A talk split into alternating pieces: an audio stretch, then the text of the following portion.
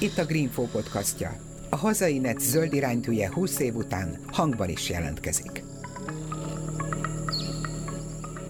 Gyerekkoromban jó pár évtizeddel ezelőtt az orchideákat szinte misztikus, drága trópusi növényeknek tartottuk, legalábbis az átlag ember nem nevelt otthonában ilyen színpompás csodákat, azt olyan pálmaházi, egzotikus növénynek tartotta. Arról csak később tanultam, hogy sok hazai élőhelyen találkozhatunk az orchideákhoz tartozó őshonos növényekkel. A Kárpát-medencében a kosbor félék több mint 50, ebből hazánkban 47 faja őshonos, valamennyi talajlakó. Az utóbbi időben nálunk itthon is egyre több új orhidával ismerkedhetünk meg, és egyre több különleges fajtát nevelhetünk otthonunkban is, hiszen nagy választékban és elég olcsón beszerezhetők már az áruházláncokban is. Mai beszélgetőtársam Molnár V. Attila, a Debreceni Egyetem növénytani tanszékének professzora, akinek 25 év alatt a napokban jelent meg 22. könyve. Ennek apropóján a Greenfo 41. podcastjának középpontjában az orhideák, a botanika és a tudományos kutatás ismeretterjesztés lesz. Én Sarkadi Péter vagyok, tartsanak velünk egy varázslatos utazásra.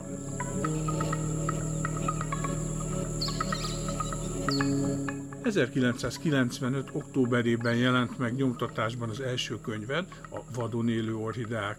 A nyomdából pedig a napokban jött ki, most január végén, a Magyarország Orhideái című kötet, ez pedig ugye a 22. művet. Persze mindig a legújabb könyv a legnagyobb kedvenc, de most is úgy érzem, ez az eddigi legjobb, ezt írtad a blogodban. Mennyi munka volt ezzel a könyvvel, tehát a Magyarország Orhidái című albummal? Nem számszerűsítettem ezt. Egyrészt azért, mert nem csak az én munkám van benne, másrészt maga a könyv összeállítása, a fotók kiválogatása, a szöveg megírása, a térképek megalkotása, ez talán számszerűsíthető lenne, de hát 1985 májusában láttam életemben az első orhidát, egy agárkosbort, és utána évtizedeken keresztül jártam utánuk, fényképeztem őket, gyűjtöttem a tapasztalatokat, adatokat, és ezeknek egy része is beépült úgy, hogy akkor még nem tudtam, hogy ez majd valamikor mondjuk ebben a könyvben hasznosulni fog, és hát azt el kell mondjam, hogy rajtam kívül 56 embernek vannak fényképei a könyvben, és nagyon-nagyon sokaknak, százaknak vannak előfordulási adatai a térképeken, és feltétlenül meg kell említenem szerzőtársamat, Csábi Miklóst is, aki egyedülálló fotós technikájával nagy mértékben emelte a könyv fényét. Semmiképpen nem nevezném albumnak, mert ez egy zsebre tehető méretű terepi határozó, nagyon tömör, nagyon szűk margókkal, maximálisan kihasználva a helyet, és hát az a célja, hogy ezt tényleg ki tudjuk vinni magunkkal, és a sokszor nem könnyű azonosítást, ha lehet, akkor megkönnyítse. Egyébként kinek szánod ezt? Tehát mondjuk középiskolásoknak, vagy már azért profi szakembereknek, vagy egyszerűen csak az orhidák szerelmeseinek? Nyilván több célcsoport leveg az ember szeme előtt. Azt gondolom, hogy az orhidák annyira érdekesek, meg különlegesek, hogy ez külön is megér egy misét, meg annyira látványosak, hogy a borítón bárkinek megokadhat a szeme, és hogyha belelapoz, akkor rádöbbenhet arra, hogy jé, ahogy te is kezdted, hogy nem csak a virágboltokban, meg a üvegházakban láthatunk trópusi orhidákat, hanem itt laknak közvetlen közelünkben, Debrecen belterületén vagy Budapest belterületén is él orhidea. Az igaz, hogy ezek a mérsékeltői talajlakók, ezek általában méretben elmaradnak a színpompás trópusi fajokból származó hibridektől, de ha közelről szemléljük a virágaikat, akkor ugyanannyira látványosak. Tehát válaszolva a kérdésedre, én bízom abban, hogy az érdeklődő műkedvelőknek segíthet az élővilág iránt érdeklődőknek, és mivel az utóbbi időben számos új fajt írtak le a orhidák közül Európából, amiből több Magyarországon is előkerült, különösen a nőszőszű nemzetség bővelkedik olyan alakokban, amelyeknek az azonosítása a szakembernek sem könnyű feladat. Azt remélem, hogy így módon ez a könyv a szakembereknek is segítségére lehet. Nőszőfű. Honnan jön ez a név? Lehet tudni? Lehet. Hogy fogalmazzak szalonképesen? Ez kérem szépen a legtöbb embernek Arany János Hamlet fordításából lehet ismerős, amikor is az hangzik el, hogy az a vérnősző barom, tehát itt ugye egy vérfertőző szexuális kapcsolatra történik utalás. A nőszés az bizony a párosodásnak a régies magyar megnevezése, amely hát szinte teljesen kiveszett mára a nyelvünkből, és hát ilyen arhaikus helyeken, mint egy aranyféle fordítás, vagy pedig a 19. század elejéről származó Orhidea nemzetség neve, a nőszőfű nemzetség neve őrzi meg. Hát azért vannak ennél könnyebb nevek is, mondjuk ha azt mondom, hogy pókbangó, az adja magát, hiszen az tényleg egy pókra hasonlít, hogyha közelről megnézzük. Igen, a pókbangó elméletileg egy pókra, a légybangó légyre, a poszmébangó poszméfe hasonlít, és a szarvasbangó az nem szarvasra, mert azt külön írjuk, az azt jelenti, hogy szarvalt bangó, szarvakat viselő bangó, és a pókbangót nem pók forozza meg, a légybangót nem légy forozza meg. Az a legelső természetkutatóknak is feltűnt, messze még a Linnei éra előtt, hogy ezeknek a növényeknek a virágai nagyon föltűnően hasonlítanak méretükben, szőrözöttségükben, színezetükben bizonyos ízetlábúakra, és így nevezték el őket. Ophrys muscifera, tehát legyet hordozó bangó, vagy Ophrys arenifera, tehát pókot hordozó bangó, ez beszivárgott később a magyar nevezéktamba is.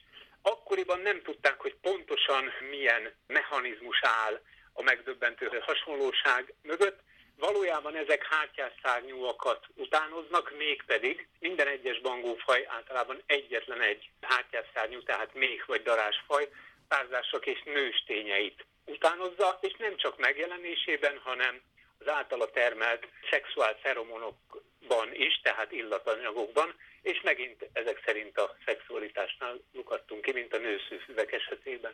De hát ugye ez azért van, mert hogy annyira specializálódott egy-egy növényfaj, egy-egy állatfajra, hogy csak azzal képes, vagy az ő segítségükkel képes a szaporodásra. Így van. Ugye ezek a szexuális feromonok, ezek fajspecifikusak, tehát nagyjából ugyanazokat a szénhidrogéneket, száznál több vegyületet használ az összes rovarfaj, ezeknek a szexuális parfümöknek a kikeverésére idézőjelben, csak ezeknek az aránya egymástól fajonként eltérő, és így egy adott kaparódarásfaj az illat alapján meg tudja mondani, hogy igen, ez számomra egy nagyon vonzó én fajomhoz tartozó nőstény, vagy pedig őt egyáltalán nem érdekli hidegen hagyja, hiszen az egy másik faj, és ott hiába is reménykedne szerelme viszonzásában. Ez a nagyfokú specializációnak a háttere.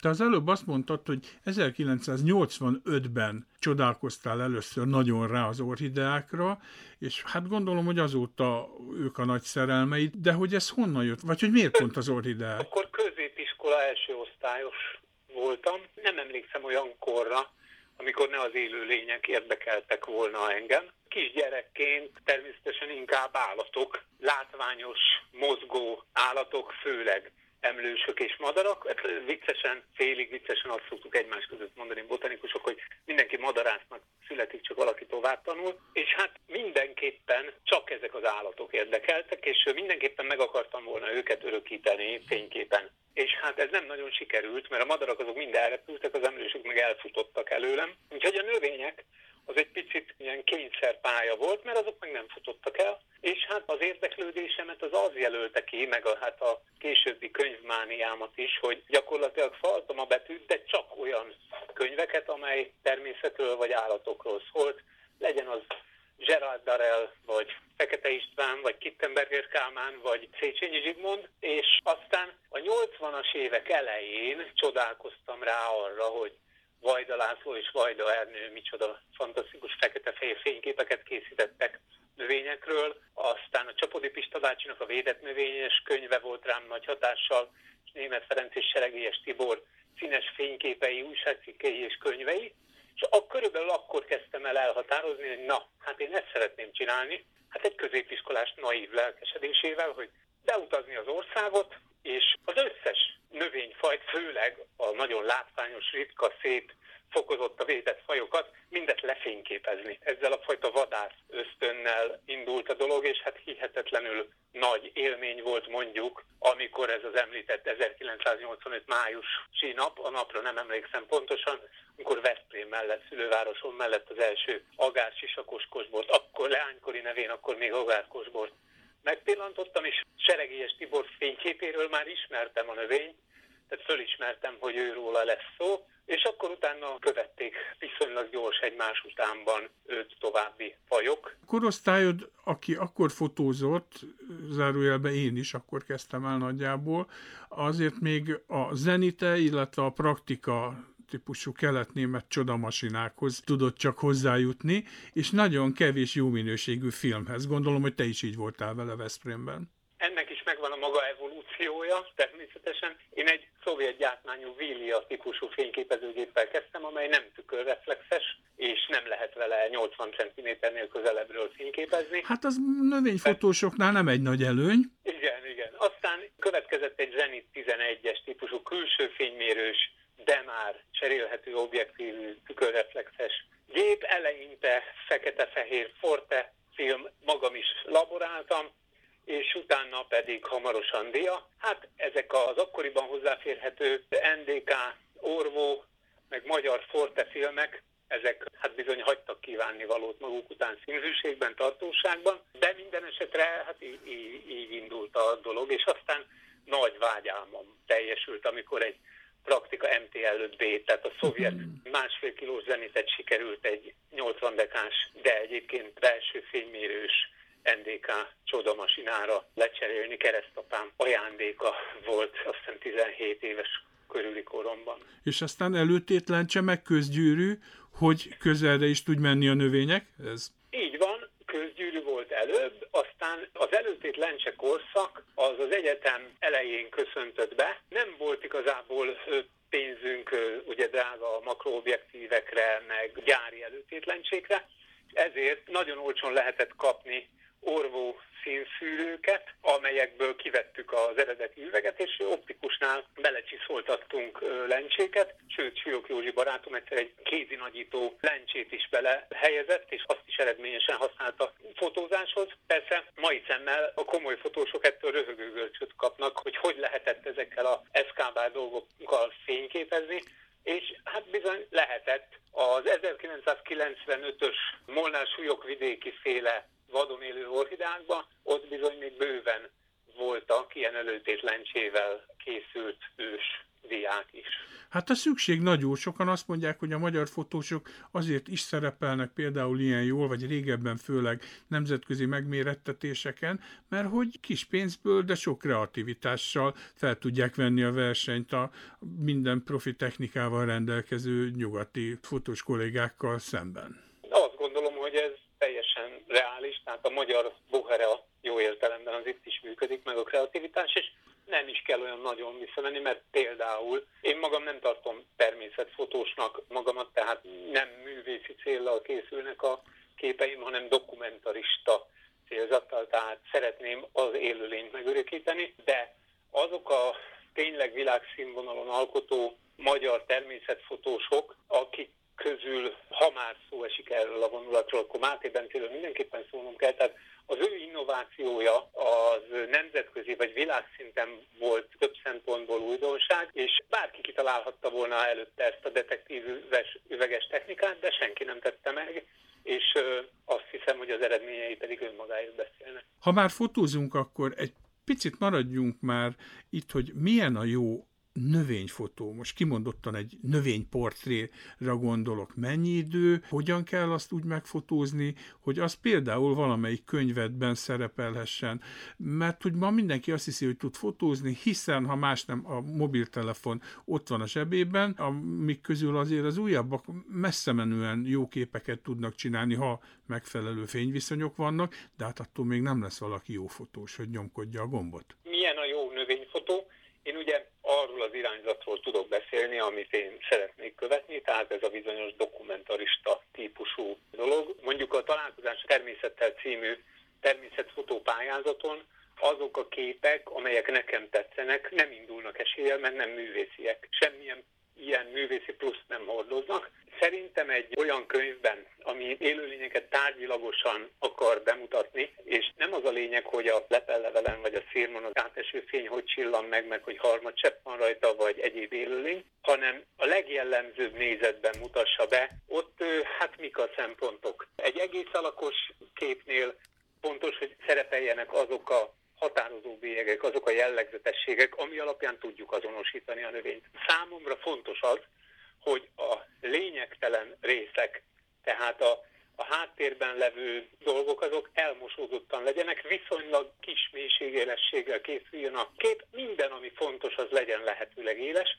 és azon kívül más nem legyen éles, tehát például ne álljanak a háttérben keresztbe sárga, elszáradt fűszálak, stb. stb. Én nekem ilyen egyszerűek az elvárásaim egy jó növényfotóval kapcsolatban, és ez olyan tulajdonképpen, mint amikor egy személyigazolvány kép készül valakiről, az a lényeg, hogy mutassa be azt az illetőt, és ne vonja el a figyelmünket más. És mennyi idő kell egy jó növényfotóhoz? Hát hiszen tudni nagyon kell, hogy mi, mikor virágzik. Hát olyan nagyon, nagyon szerencsés eset, hogy valami nagyon kedvező fényviszony között egy frissen kaszált réten két szál növény áll egymás mellett egy csíkban, teljes szélcsendben, nagyon kellemes időben. Az ember nekihúzakodik, és három perc alatt elkészíti a tökéletes fotót, de előfordul az is, hogy az adott növényfajt, amit le szeretne fényképezni, éveken keresztül kell keresni, hogy egyáltalán megtalálja. Ó, most későn jöttem, elvirágzott, most még nem virágzik bimbós. Letörte a vad, elverte a jég, lefagyott, szárazságban nincs. Meg a növény, szaharai homokot hozott az eső, és tiszta sár tőle a növény. Ezer buktatója lehet a dolognak, és akkor még mindig ott van az, hogy lehetőleg ne zuhogjon az eső, amikor ott van az ember, ne fújjon orkán erejű szél, mert akkor szinte lehetetlen jó képet készíteni róla, és sorolhatnám. Vannak olyan növények, mi ezt egymás között fantomoknak szoktuk hívni, hogy bizony évekig vágyakoztunk arra, hogy egyáltalán láthassuk, hogy megtaláljuk, hogy fényképezhessük. És hát persze van olyan növény, mondjuk az emlegetett agárkosbor, ami talán a leggyakoribb a hazai orhideák között, hogy az ország nagy részén megtalálható, és arról valószínűleg könnyebb a számossága okán jó képet készíteni, arról nem is szólva, hogy a nagy állományokban szemegygyönyörködtető változatosságban pompázik, a legkülönbözőbb színváltozatokat találhatjuk belőle, a hófehértől a sötét bíbor színig, és hát ez külön élvezetet ad a fotózásának.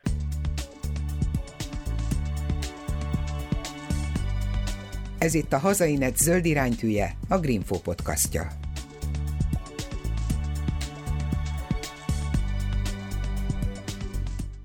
Említettem az elején, hogy 47 őshonos orhidea fajunk van. Ezek mennyire kutatottak, mennyire ismerjük ezeket a fajokat, illetve hát nyilván ugye van egy csomó kosbor alfa is, tehát hogy mennyire unikálisak a te kutatásaid, vagy a ti kutatásaitok. Ez a 47-es szám, ez valamikor szerintem a 80-as évek elején volt reális. Bocsánat, én a Wikipédiából puskáztam. Ah, igen, igen. Akkor pontosítsunk. Tehát valószínűleg a szinopszist vette valaki alapul, tehát a sóféle összefoglaló művet. Most 71 fajnál tartunk Magyarországon, és még jó néhány alfajnál. Az utóbbi évtizedekben a Magyarországon ismert orhideafajok száma hozzávetőlegesen 47-ről 71-re nőtt, és azt hiszem, hogy nem vetjük el a súlykot. Azt mondjuk, hogy még továbbiak felfedezése is várható. Ennek a gyarapodásnak az oka kettős. Egyrészt más országokban felfedezett, leírt fajok bukkannak fel nálunk. Csehországból írták le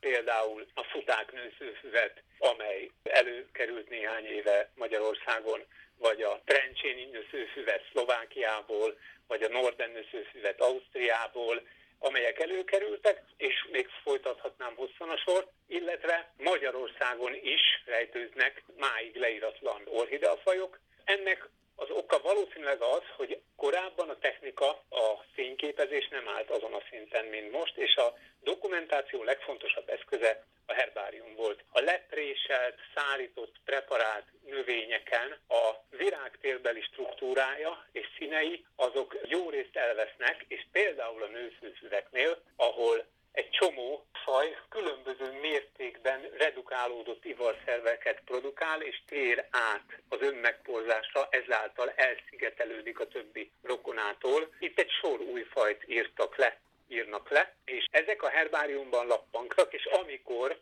az ember ezeket részletesen szemügyre veszi lupéval, nagyítóval, makrofotográfiával, akkor döbben rá, hogy itt valóban morfológiailag, alaktanilag jól leírható, elkülönült alakok vannak, és hát azt a anekdótánt hadd fűzzem ide, hogy a magyarországi orhidea pápa, Berei Sórezső, aki az orhidák szerelmeseit önirónikusan orhidiótáknak hívta, a hozzá elemi iskolás korában bekopogtató Felföldi Lajost későbbi nagynevű tanítványát azzal fogadta, mikor is Felföldi Lajos bekopogott hozzá, hogy ő réti gólyaorrot talált Debrecen mellett a Tócó patak végén. Azt mondta, hogy édes, naív kölykeim, Debrecenben, Debrecen flórájára új növényfajt találni lehetetlen, mondván, hogy ez az ország egyik legjobban feltárt flórájú városa.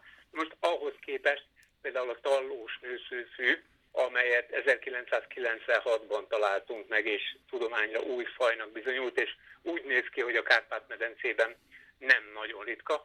A tallós nőszőfű a Tóczópataktól nem messze, a város belterületén is él. Hát egy-két éve még megvolt, most éppen a termőhelyén parkot alakítottak ki, és körbekerítették, és fűnyírozzák, és tönkreteszik, de önmagában egyébként a fajnak ettől még nincs nagy baja, mert szerencsére vannak állományai. Csak ezt csupán azért mondtam el, hogy Sónak abban nem volt igaza, hogy ne lehetne akár még tudományra új fajt is találni, akár Debrecen belterületén is. De egyébként a sors fintora, hogy nem itt találtuk, hanem egy Veszprém megyei falu Nyírát határában a Bakonyalján, és ezért is kapta a tallós nőszőfű nevet, mert hogy annak a fantasztikusan érdekes flórájú területnek, a felső nyirádi erdőnek a kutatója volt a tragikusan korán, 40 éves kora körül vakbélgyulladásban elhúlt erdész botanikus lepidopterológus, tehát lepkekutató is volt Tallós Pál. Akkor most már értem, hogy miért 71 fajt, 8 alfajt lehet megismerni 831 fotó segítségével ebben a most megjelent Magyarország Oridái című könyvetekben, de hogy ugye azt mondtad, hogy 47-ről felment 71-re, mondjuk itt az elmúlt kb. 20 évben a hazai orhidea fajok száma, és ezeket többé-kevésbé hol lehet fellelni? Tehát, hogy mondjuk talán több pénz van, vagy több kutató erre specializálódott, és akkor inkább ilyen nemzeti parki védett területek kell ezt keresni? Vagy akár, amit az előbbi Debrecen környékén említettél, hogy nem védett területen is rá lehet bukkanni. Nem védett területen is élnek orhidák. A hazai 71 faj egy része az erdőlakó, ezek különböző típusú termőhelyeken előforduló növények. Van olyan, aki kifejezetten ragaszkodik a fenyvesekhez, persze ő nálunk nagyon ritka, hiszen őshonos fenyvesünk alig van. A Nyugat-Dunántúlon vannak árnyas üdeerdőkhöz, például bükkösökhöz, gyertyános tölgyesekhez ragaszkodó fajok, de vannak a kaszáló réteknek, hegyi réteknek, a láp és mocsárréteknek, a forráslápoknak, a homokpusztáknak, a hegylábi lösszel borított lejtősztyepréteknek, a sziklagyepeknek, a dolomit sziklafüves lejtőknek, mind a karzbokor erdőknek, a tölgyeseknek, mindegyiknek vannak orhidái, és ráadásul azt kell még hozzátennem, hogy nem csak érintetlen ősvadonban bukkanhatunk orhidára, hanem éppen ellenkezőleg. Néhány évtizede felhagyott bauxitbányákban, kőbányákban, homokbányákban telepített teljes talajelőkészítés után, tehát szántás után létrehozott telepített tölgyesekben, nemes nyárasokban, fenyvesekben, a kaszált útszegélyeken, aminek az a magyarázata, hogy a tájhasználatunk olyan többenetes mértékben átalakulóban van, a korábbi kaszálóink, legelőink vagy teljes felhagyásra kerültek, vagy rendkívül intenzív hasznosítás alatt vannak, ahol kőkövön nem marad, viszont az útszegélyeken a fenntartó kaszálást és cserélírtást végez, és azoknak az orhideáknak, amelyek nem bírják a harcot az egyéb évelő növényekkel, meg a cserje fafajok árnyalásával, sokszor ezek az útszegélyek jelentenek menedéket.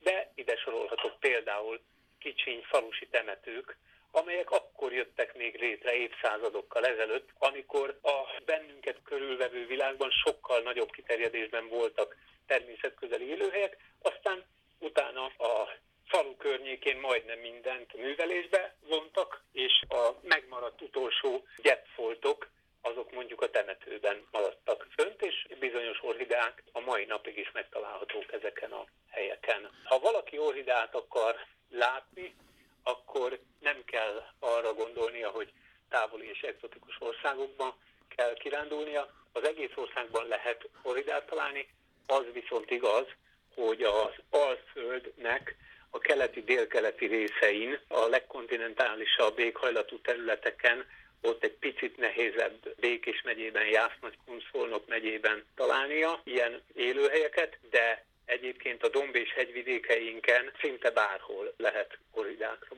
bukkanni. Az előbb említetted a temetőket. Pár évvel ezelőtt jelent meg egy könyved erről, ugye a 22-ből az egyik, ez az Élet a halál után a temetők növényvilágáról szól. Ez a botanikusoknak egy ilyen idézőjelben aranybánya, ahogy például nagyon sok növénytanász, állattanász is szereti az elhagyott katonai lőtereket, mert ott pont a katonaság miatt nagyon sok helyen szinte természetközeli állapotok maradtak fönt. Na jó leszámítva, hogy néha robbantgattak. Igen, meglövöldöztek fölöttük, de az egyébként nem nagyon zavarta az ott élő élővilágot. A temetőkhöz közel is tulajdonképpen az orhidákon keresztül jutottam el. Korábban is ismert volt néhány nevezetes orhidea előfordulása Kárpát-medencei temetőkben is, a felvidéken is, tehát Szlovákia területén, vagy Somogy megyében is volt egy pár ilyen híres neves temető, de Törökországban járva kelve ott tapasztaltuk azt, hogy ott ugye egy intenzíven növekvő népességű országban egyre nagyobb nyomás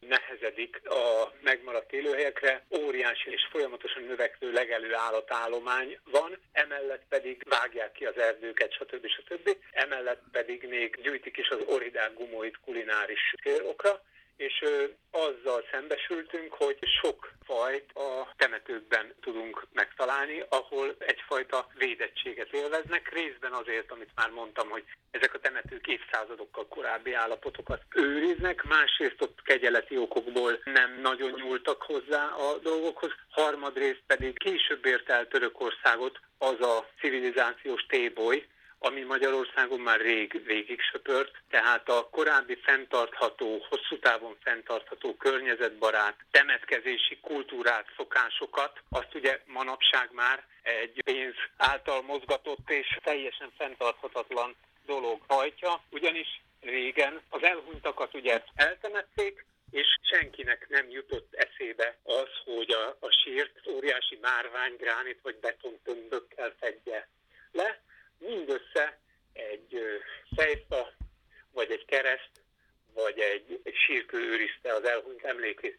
Ez részben ugye helyi anyagból készült, részben pedig körülbelül annyi ideig tart egy-egy ilyen sívemlék, mint az emberi emlékezet. Ez azért nagyon fontos, mert a visszagyepesedő sírhantot az élőlények ismét birtokba veszik begyepesedik a sírhant, és a temető területe emiatt nem növekszik, hanem egy adott közösség az évszázadokon keresztül ugyanarra a területre tud temetkezni, és soha nem fedi le betonnal. Hát ez az elmúlt 50 évben teljesen megváltozott. Ez egyrészt ugye borzasztó hatással van az élővilágra, meg a magamfajta ember szemében az esztétikumra is, Másrészt viszont teljesen fölösleges, mert hiszen hiába állítunk márványból síremléket magunknak, 5 generáció múlva, 10 generáció múlva senki nem fog odaérni ehhez a sírhoz, hiszen az őseink száma az mérteni haladvány szerint növekszik, tehát a tizedik generációban már ezrek sírjaihoz kéne járnunk, és nem járunk, csak azoknak a sírjaihoz járunk, akiket személyesen ismertünk. Számomra egyébként és... fantasztikus volt, Tallinnban, a város szélén van a tévétorony, és ahogy mentünk oda ki busszal, egy temetőn mentünk át, ami egy fenyőerdő volt és elszórva voltak a fenyőfák között kis kopják, meg keresztek, szóval, hogy egy ilyen nagyon természetközeli temető volt, tényleg fantasztikus volt, nem ez a műmárvány, gránit, beton kombó. Ugye néhány évtizeddel, vagy akár egy évszázaddal ezelőtt Magyarországon sem az volt a látvány, ami most fogadja az embereket a magyar temetőkben. A néprajzosok sokkal korábban vették ezt a változást észre nálunk, biológusoknál. Ők elsősorban a kultúrtörténeti népi iparművészeti értékek, mondjuk a fejfák elvesztését sajnálták, de teljesen egyet kell értsek velük, és hadd idézzem kedvenc írómat, Fekete Istvánt, mert ö, úgy érzem, hogy nagyon idevág. Azt írja, hogy a Kálvária című novellájában, hogy faluhelyen nem nő a temető, csak telik. Egy része látszólag üres, itt jószagú, dúsfüvek nőnek a sírású örömére, akinek ez a kaszálója. Más részen régi szírok süppednek, ismét más részen keményen állnak még a fejfák, és a friss földhányásokon kerti virágok bánatoskodnak az otthon valók helyett. A sírok azután körbejárnak, mindig másút vannak az újak, és mindig másút van a sírások a szállója, csak az emberek ezt nem veszik észre, mert mire észrevennék, már maguk is kikerülnek a temetőbe. Ha Törökországba megy az ember, vagy keletre, akkor, de ezek szerint még a Baltikumban is, ahogy mondod, lehet még találni olyan temetőket, amelyek erre emlékeztetnek. Egyébként Magyarországon is lehet találni még nagyon kicsi falusi temetőket, de hát én szomorúan látom, hogy az egyik legfontosabb tevékenység az, hogy mindenhol betonjárdát építsünk, és kőből készült ravatalozót. Szerintem nem ezen múlik az örökké valóság.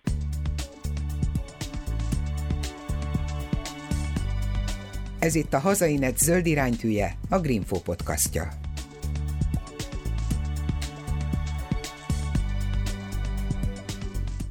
Te jártad bankeltedben, amerre mész, mindig egy kicsit ilyen botanikus szemmel nézed a világot?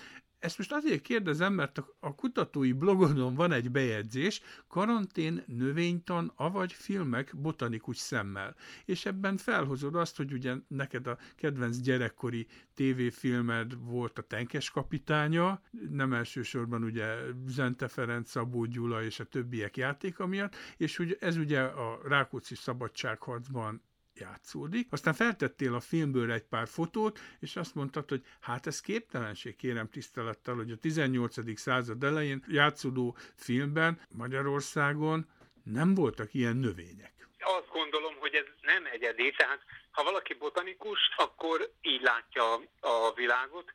Ha valaki autószerelő, akkor a tenkes kapitányában, ha egy 1965-ös gyártású BMW ö, gurulna végig a Nagyharsányi főutcán, ugyanúgy szóvá tenné, hogy ez nem lehetséges. Számomra ez a legtermészetesebb, hogy nem tudok másként nézni a világra. A feleségem a megmondhatója, hogy milyen kritikai megjegyzéseket szoktam tenni mindenre, meg a filmekre is, hogy bálványfa, akác, fekete fenyő, vagy mondjuk egy Krisztus életét bemutató filmben mindent előzönlik a közelkeleten az opuncia nevű fügekaktusz, amely ugye újvilági eredetű, tehát Kolompos Kristóf előtt, akarom mondani, Krisztoforó Kolombó előtt nem lehetett jelen a tájban.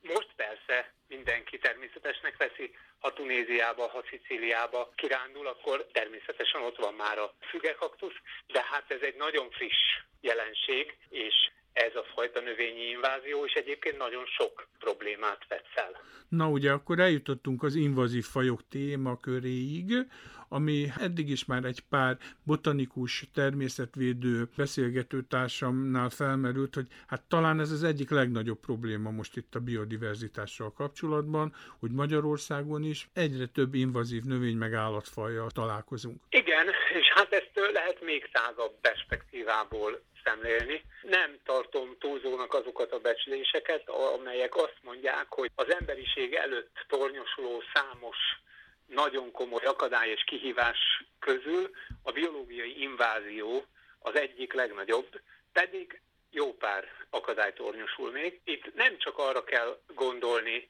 hogy mert a legtöbb ember azt mondja, hogy miért baj az, hogy teszem azt, a sejemkóró országszerte terjed, de homok területeken különösen, amikor egyébként még nézet is ad, stb. stb. De ha azt hozom föl példának, hogy a parlagszűtől másfél-két millió ember tüsszög és teszi tönkre az életét július-augusztusban, akkor talán tudom mutatni azt, hogy, hogy az invazív fajok más fajok életére nagyon hátrányosan hathatnak, Sőt, a klímaváltozással összefogva itt nem honos és agresszíven terjedő fajok, főleg trópusi eredetű, például szúnyogok terjedése magával hozhat még kellemetlenebb dolgokat, például nyugatnílusi vírust vagy egyéb dolgokat, és a globalizáció, illetve az invazív fajok kérdése az nem elválasztható attól a jelenségtől, amiben most éljük a mindennapjainkat, hogy az emberiség hogy teszi tönkre a természetes élőhelyeket. Ázsiában, Afrikában a bozott húsevéstől a, az erdők írtásáig, hogy nő az ember-állat kontaktusok száma, és ez párosulva azzal, hogy egy olyan szintű mobilitás jött létre a világban, hogy egy zónózis, tehát egy állatról emberre terjedő kórokozó által okozott betegség, ami évszázadokkal ezelőtt lokális maradt, az most néhány hét alatt átjuthat Kínából Európába, vagy Észak-Amerikába, vagy Ausztráliába, és nem szabad azt gondolnunk, hogy túl leszünk ezen a új típusú koronavírus mizérián, és utána minden visszatér a rendes kerékvágásba. Ha minden visszatér, akkor törvényszerűen újra meg újra ugyanezt fogjuk előidézni, legfeljebb más ágenssel. Lehet, hogy egy afrikai vírussal, vagy egy még meg nem nevezett baktériummal, vagy bármi egyébbel. A 71 hazai orhidea fajra leselkedik ilyen betolakodó veszély, tehát invazív növény, vagy inkább az élőhelyeknek a pusztulása, vagy leromlása jelenti a veszélyt az orhideákra? A kettő dolog az nem zárja ki egymást. Például, ha van egy olyan rétünk, amely ugye a mi klímánkon nagyrészt ember által létrehozott dolog, hiszen ha magára hagyunk egy rétet, akkor az ecserélyesedik, majd beerdősül, de ha azt korábban kaszálóként hasznosították, és a jószágnak téli takarmányt, ténát állítottak elő rajta, abba hagyjuk a kaszálást, akkor vagy becserésedés következik, vagy, és ez országos léptékben lehet látni, hogy az észak-amerikai eredetű sárga, fészkes virágzatú egy-másfél méter magasra növő szolidágó fajok, főleg a szolidágó gigantea, tehát aranyvessző. magas aranyvessző és kanadai aranyvessző növik be ezeket a termőhelyeket, tehát a termőhely leromlása az kéz a kézben jár itt, például ebben az esetben, egy idegenhonos özöngyom térhódításával, terjedésével. Például, hogyha van egy védett terület, mondjuk egy nemzeti parki terület, ahol szeretnék megőrizni az állapotokat, vagy éppen visszahozni a természet közeli állapotokat, akkor benneteket, mármint a Debreceni Egyetem növénytani tanszékét megkeresik, hogy szerintetek mit kellene tenni, mondjatok tanácsokat, stb. stb. Nyilván vannak ilyen jellegű együttműködések, különböző egyetemi tanszékek, kutatócsoportok és a természetvédelmi kezelést ellátó nemzeti park igazgatóságok között, de általában a védett területeken a kezelési terveket kidolgozó szakemberek pontosan tudják, hogy mit kell tenni, mit kellene tenni. A probléma inkább az, hogy nehéz reprodukálni azokat a kezeléseket, amelyek régen folytak. Hadd mondjak egy példát. Az Empléni hegységben Telkibánya és Regész között, a hegyek között fekszenek a gyertyánkúti rétek, vagy közkeletű néven bohó rétek. Ide a két falu lakossága járt föl, és nadrág szív parcellákat hasznosítottak az egyes tulajdonosok, kézzel kaszáltak. Volt olyan év, amikor egyszer volt, amikor kétszer, volt, aki ekkor ért rá, volt, aki akkor ért rá, és egy olyan mozaikos, kézzel történő kaszálást valósítottak meg, amely évszázadok alatt egy Magyarországon egyedülállóan gazdag élővilágonak nyújtott életlehetőséget, többek között sok orhidea fajnak is, de erdélyi kurtaszár szöcskének, meg keresztes viterának, meg sok minden egyébnek. Na most, amikor ezekben a falvakban a TSZ-esítést követően apadni kezdett az állatállomány, majd később a rendszerváltás közelettével még inkább csökkent az állatállomány, illetve előregettek a falvak. Ezeknek a kaszálása teljesen abba maradt, illetve a Debreceni Egyetem lelkes biológus hallgatói kezdték el ezt saját erőből csinálni, de hát néhány ember nagyon lelkes felbuzdulása mit sem ért két falu férfi lakosságának munkaerejéhez képest. Manapság a területileg illetékes Akteleki Nemzeti Park igazgatóság kezeli ezeket a területeket, de ha gépi erővel százúzóznak, gépi erővel kaszálnak, és nagy területeket egyszerre kaszálnak le, ez nem pont ugyanaz, mint ami korábban volt. El lehet képzelni azt, hogy egy nadrágszép parcellán, amit két héttel később kaszálnak, közben felnő a sarjú, ott már a kurta szörnyűszöcske vagy a vitera menedéket tud találni, mondjuk a ragadozók elől, vagy az egyik parcellán adott évben a réti kardvirág tudott magot érlelni, ami június végén virágzik, a másik parcellán meg az erdei ujjaskorbor, vagy a széles levelű ujjaskorbor, és utána persze ezek ide-oda szórják a magot, jönnek, mennek, és ezzel egy nagyon dinamikus rendszert hoznak létre. Ezt ha a vegetáció struktúráját meg tudjuk tartani, már az is nagy eredmény ezekkel a modern kezelési módszerekkel, de az a tapasztalat, hogy messze nem olyan hatékonyak ezek a módszerek, mint hogyha a hagyományos kezelési módszereket alkalmaztuk volna, és sajnos vannak egyéb kellemetlen hatások. Az alföldi területeken a nagyon jelentős mértékben lecsökkent talajvízszint, a kiszáradó termőhelyek, amelyet részben klímaváltozás okoz, részben pedig túlzott vízhasználat, illetve csatornázás, illetve hát az a szerintem helytelen gyakorlat, hogy minden tavaszi vizet igyekszünk lekormányozni, elvezetni, mondván, hogy belvíz van, és márciusban belvíz van, május végén meg június elején meg a száj. Úgy kellene tekinteni minden egyes belvízfoltra, hogy ott ugyan például ellehetetlenül a szántóföldi növénytermesztés, de ez rezervuárként, tartályként működik a környező területeknek, hiszen ha ott víz van, akkor magasabb a talajvízszint, és a körülötte levő területeken magasabb terméshozamot fog hozni a repce, a kukorica, a napraforgó vagy a búza. Mellesleg az elvízfoltban pedig költ a gólyatöcs, a kulipán, nő a magyar látonya, pocsolya látonya, és hadd ne soroljam. Hát ehhez egy teljesen másfajta vízügyes szemlélet kellene, meg lehetne ezt végül is oldani, csak hát más hozzáállás kellene, más gazdasági ösztönző gondolom én, szankciórendszer, és akkor egy természet közeli, csak úgy fenntartható állapotot hozhatnánk létre. Én személy szerint erre a dologra azt tartanám jónak, hogy amikor kellően havas telek és csapadékos tavaszok esetén az ország szántó területeinek 1%-a víz alatt áll, akkor onnan nem levezetni a vizet, az adott tulajdonosokat pedig kártalanítani a többi termőhelyen megtermett termény 1%-ával, és akkor mindenki jól járna, és egyébként az élővilág is.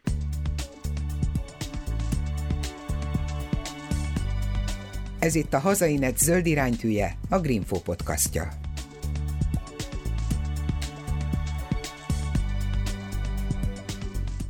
Te mennyire vagy debreceni, és mennyire vagy Veszprémi, mert hogy a nevedben a Molnár V. Attila, a V az a Veszprém. És többször részint említetted, vagy utaltál rá, hogy kötődsz még mindig Veszprémhez. Miközben hát évtizedek óta Debrecenben élsz.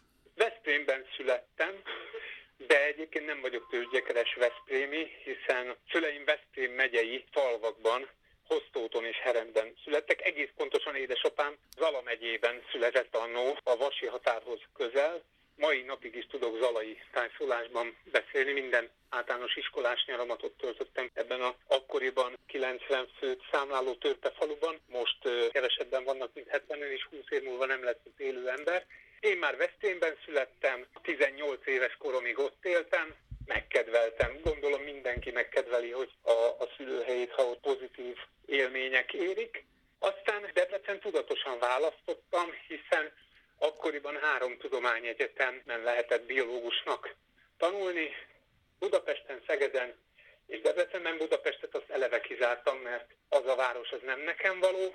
Mert Szeged... hogy nagy, büdös, zajos. Igen, Szegedből az a hírjáta, és azt gondolom, hogy ez körülbelül igaz is, és ez, ez semmi baj nincs, hogy ott van a Szegedi Biológiai Kutatóközpont, amely a, akkoriban, és azért ma is, a molekuláris biológiai kutatás fellegvára volt. Itt viszont még Veszprémi középiskolásként is tudtam azt, hogy itt Debrecenben alakult meg az első ökológiai tanszék Jakucspán vezetésével, és hát mondjuk a középiskolás nyári táboraim kapcsán elkeveredtem például a keleméri mohosokhoz, ezek gömörben levő tőzegmohás lápok, ahol éppen lelkes egyetemisták és amatőr természetvédők vágták a nádat meg a nyírfát és hordták le a lábról, és este a tábortűznél főzőcskézés, beszélgetés és iszogatás közben nagyon jó történeteket hallottam a Debreceni Egyetemről, és akkor én elhatároztam, hogy akkor én ide fogok jönni. És uh, nyilván, ahogy a debreceniek mondják, mert mondtam én itt embereknek, hogy tudom, hogy én csak gyütment vagyok itt, nem, de nem gyűjtmentek, senki vagy. Gyűjtmentek, azok a dédunokáid lesznek. Ez persze nyilván vicc, de én Debreceninek is tartom magam, meg Veszpréminek is tartom magam, de elsősorban egy magyarnak tartom magam, akinek slábok a felmenői. Nem hiányoznak a hegyek? Mert valaki azt mondta, hogy ott a Debrecen környéke, meg Hortobágy, az egy selejt vidék, jobbra selejt, balra selejt, szóval olyan lapos. Igen, ez kicsi kívül így van, hogy jobbra selejt, balra selejt, de én nem vagyok a sí lesiklásnak nagy bajnoka, úgyhogy a, ha pedig orhidát akarok látni hegyen, ha a hegy nem megy Mohamedhez, akkor én megyek oda, és akkor a Mátra nincs olyan nagyon messze, vagy az Emplén, úgyhogy itt vannak a hegyek, nem olyan nagyon messze. És ott van a két lányod, aki le se tagadhatná, hogy a papa botanikus, mert hogy az egyik hanga, a másik pedig mandula névre keresztelődött. Igen, én nekem határozott elképzelésem volt, hogy a gyermekeim növényneveket kapjanak, és szerencsére ez az elképzelés ez találkozott az édesanyjukéval is, és így találtuk meg ezeket a neveket. Mondjuk lányokat könnyebb orhideákról vagy növényekről elnevezni, de mi lett volna, a fiaid vannak? Ott is természetesen vannak lehetőségek. Hadd emlékeztessem a tisztelt hallgatóságot a 70-es, 80-as évek legendás magyar színészére, Juhász Jácintra, Igen. aki hát Jácint is egy, és egyébként nagyon kedves kollégám, barátom, Tökői Jácint az állattani tanszéken. Úgyhogy aki viszont esetleg a Jácintot meg a Nárciszt túlzottan nőiesnek, femininnek tartja, hogy a fiának ezt adja, akkor ő neki jó szívvel ajánlom a Soma nevet, mert hogy az a Somból uh-huh. ered, és ugye van ennek ugyan latin eredetű megfelelője a kornél, hiszen a somot a kornusznak hívjuk tudományosan, de hát magyarok vagyunk, akkor legyen soma, és akkor én azt mondom, ha minden magyarnak lesz egy soma, egy játszint, egy hanga, meg egy mandula gyermeke, akkor jó úton haladunk a növénynevek, embernevek ápolása terén. Csak a természetes növényzet is maradjon meg, ahol ők élvezhetik a természetet. Egy fontos dologról beszéljünk még így a végén, hogy számodra miért nagyon fontos az, hogy az ismeretterjesztés terén is produkálj különböző hát, termékeket idézőjelben. Van egy könyved, Kitaibel, egy magyar tudós élete ez a címe, ez 16-ban jelent meg. Persze nyilván ugye ez is a botanikához kapcsolódik, de hát ez tudománytörténet. Hogyha nem lett volna tudományos ismeretterjesztés, akkor lehet, hogy hozzám nem jutott volna el az, hogy milyen érdekesek a növények. Tehát említettem a Csapodi Pista bácsinak a védett növényes könyvét, vagy német Ferenc Seregies Tibor Ne a világot könyvét, amely nekem nagyon segített kinyitni a szememet, hogy nem csak érdekes csipogó repülő élőlények, meg szőrös ugrándozó, futkározó élőlények vannak, hanem igaz, hogy csöndesebbek, és igaz, hogy lehet, hogy jobban kell rá figyelnünk, hogy a látványosságukat, érdekességeket észrevegyük. Tehát a saját indulásomban ennek biztos, hogy volt szerepe. Másrészt pedig azt gondolom, hogy ha az ember kutatóként eljut valamilyen eredményre, Például a, emlegettük a temető kutatását, ami 2013-ban indult, azt hiszem, és Löki Viktor tanítványomnak ez lett a doktori témája. Megszületett ebből 7-8 angol nyelven írt tudományos cikk bizonyos külföldi szaklapokban, de az az igazság, hogy ez, lássuk be, hogy a kutatók meg a tudósok általában egymásnak írják ezeket a cikkeket, és egy szűk kutatói kör olvassa, én azt szeretném, hogy ezek az ismeretek jussanak el szélesebb körbe, nem kergetek illúziókat, természetesen nem tudom a temetkezési szokásokat egyik pillanatról a másikra megváltoztatni, de azért vállalok ilyen jellegű előadásokat, azért írok ilyen cikkeket, meg könyveket, hogy ezt az üzenetet eljuthassam szélesebb körnek, illetve mondjuk az orhidák szerintem egy olyan csoport, mint a madarak, hogy abba könnyű beleszeretni. Azok látványosak, érdekesek, stb. És hát ha lesznek olyanok, akik akiknek az érdeklődése azért fordul ezek iránt az élőlények iránt. Hát ha ez terelgeti őket olyan irányba, hogy ne csak a mai pénzéhes és technokrata világ dolgai iránt legyenek fogékonyak, hanem belássák azt, hogy a minket körülvevő természet a mi életünknek, a továbbélésünknek az áloga, és nem tartozom azok közé, akik kongatják a vízharangot, hogy mi kipusztítjuk az élővilágot a Földről. Nagyon komoly károkat okozunk benne, de az nagyon szépen helyre fog állni utánunk. Én azt szeretném, hogyha amíg mi itt vagyunk a Földön, meg az utódaink itt vannak, milyen jó lenne, ha még láthatnának ezek az emberek mocsári kardvirágot, vagy hegyi gorillát, vagy pókbangót, mert szebb így a világ. Te alapító főszerkesztője vagy a Kitai Bela nevezetű botanikai és természetvédelmi folyóiratnak. Jó, hát ez egy totálisan szakmai folyóirat a kollégáknak, a szakmának, de azért tényleg ezek, megnézve most ezt a 22 könyvet, ami eddig a kezed alól kikerült, hát ennek a nagy része azért ismeretterjesztő profilú, és a, számomra az a fura egy kicsit, hogy ezek egy részét nagy nevű könyvkiadók adják ki, de egyre több olyan van, ami hát ilyen félig meddig saját kiadásban jelent meg, tehát az egyetem tanszéke, illetve van amelyikhez még az akadémia is beszállt. Szóval ennyire nehéz meggyőzni manapság egy könyvkiadót, hogy ilyen botanikai témájú ismeretterjesztő művet jelentessen meg? győzni. Volt olyan időszak, amikor könnyebb volt, részben pedig olyan kompromisszumok megkötésére kényszerítene, amelyet nem feltétlenül szeretnék megkötni. Tehát így, hogyha magam csinálom a könyvet A-tól Z-ig, akkor a kivitele, a mérete, a betűtípusa, a megjelenítése, a terjesztése, tehát minden rajtam áll vagy bukik, és nem vagyok kiszolgáltatva olyanoknak, akiknek nem biztos, hogy annyira szívügyük ez a dolog.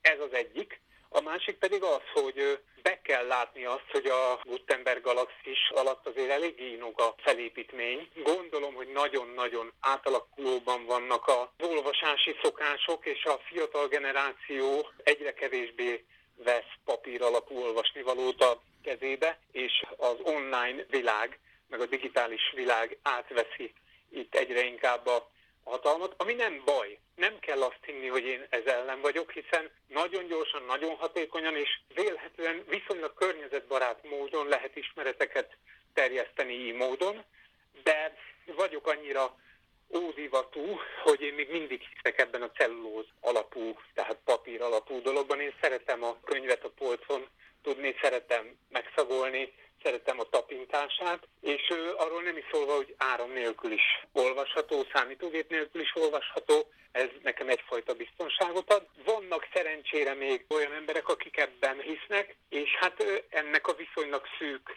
Magyarországon egy-két ezer embert érintő körnek íródnak ezek a bizonyos könyvek. Hát majd elválik, az idő majd megmutatja, hogy mondjuk egy generáció múlva, hogyha a kirándulók kimennek és Magyarország orhideáira kíváncsiak, akkor előhúzzák a legújabb terepi határozótokat könyvformába, vagy éppen a mobiltelefonjuk segítségével fogják megnézni, elválik. Nagyon szépen köszönöm a beszélgetést. Az elmúlt közel egy órában Molnár V. Attila botanikust, a Debreceni Egyetem növénytani tanszékének professzorát hallották, akinek egyébként van egy kutatói blogja is, és ott, illetve a Facebook oldalán, na meg persze a Greenfo-nak a kiadványfigyelő oldalán is meg lehet találni sok-sok információt arról a bizonyos 22 könyvről, melyet az elmúlt negyed száz évben írt a tanár úr. Köszönöm szépen a beszélgetést, én Sarkadi Péter voltam a Viszonthallásra. Önök a Greenfo podcastját hallották. Ha kíváncsiak a következő részekre, iratkozzanak fel ránk. Honlapunkon a 120 ezer tételes napi sajtószemle mellett a 20 év alatt megjelent 44 ezer cikket is megtalálják, ahogyan az összes napra készen tartott rovatunk bejegyzéseit is. Várjuk a 13 és fél ezres Facebook táborunkban, a vasárnapi hírleveleink olvasói között, és akár szerzőként, sőt, támogatóként is.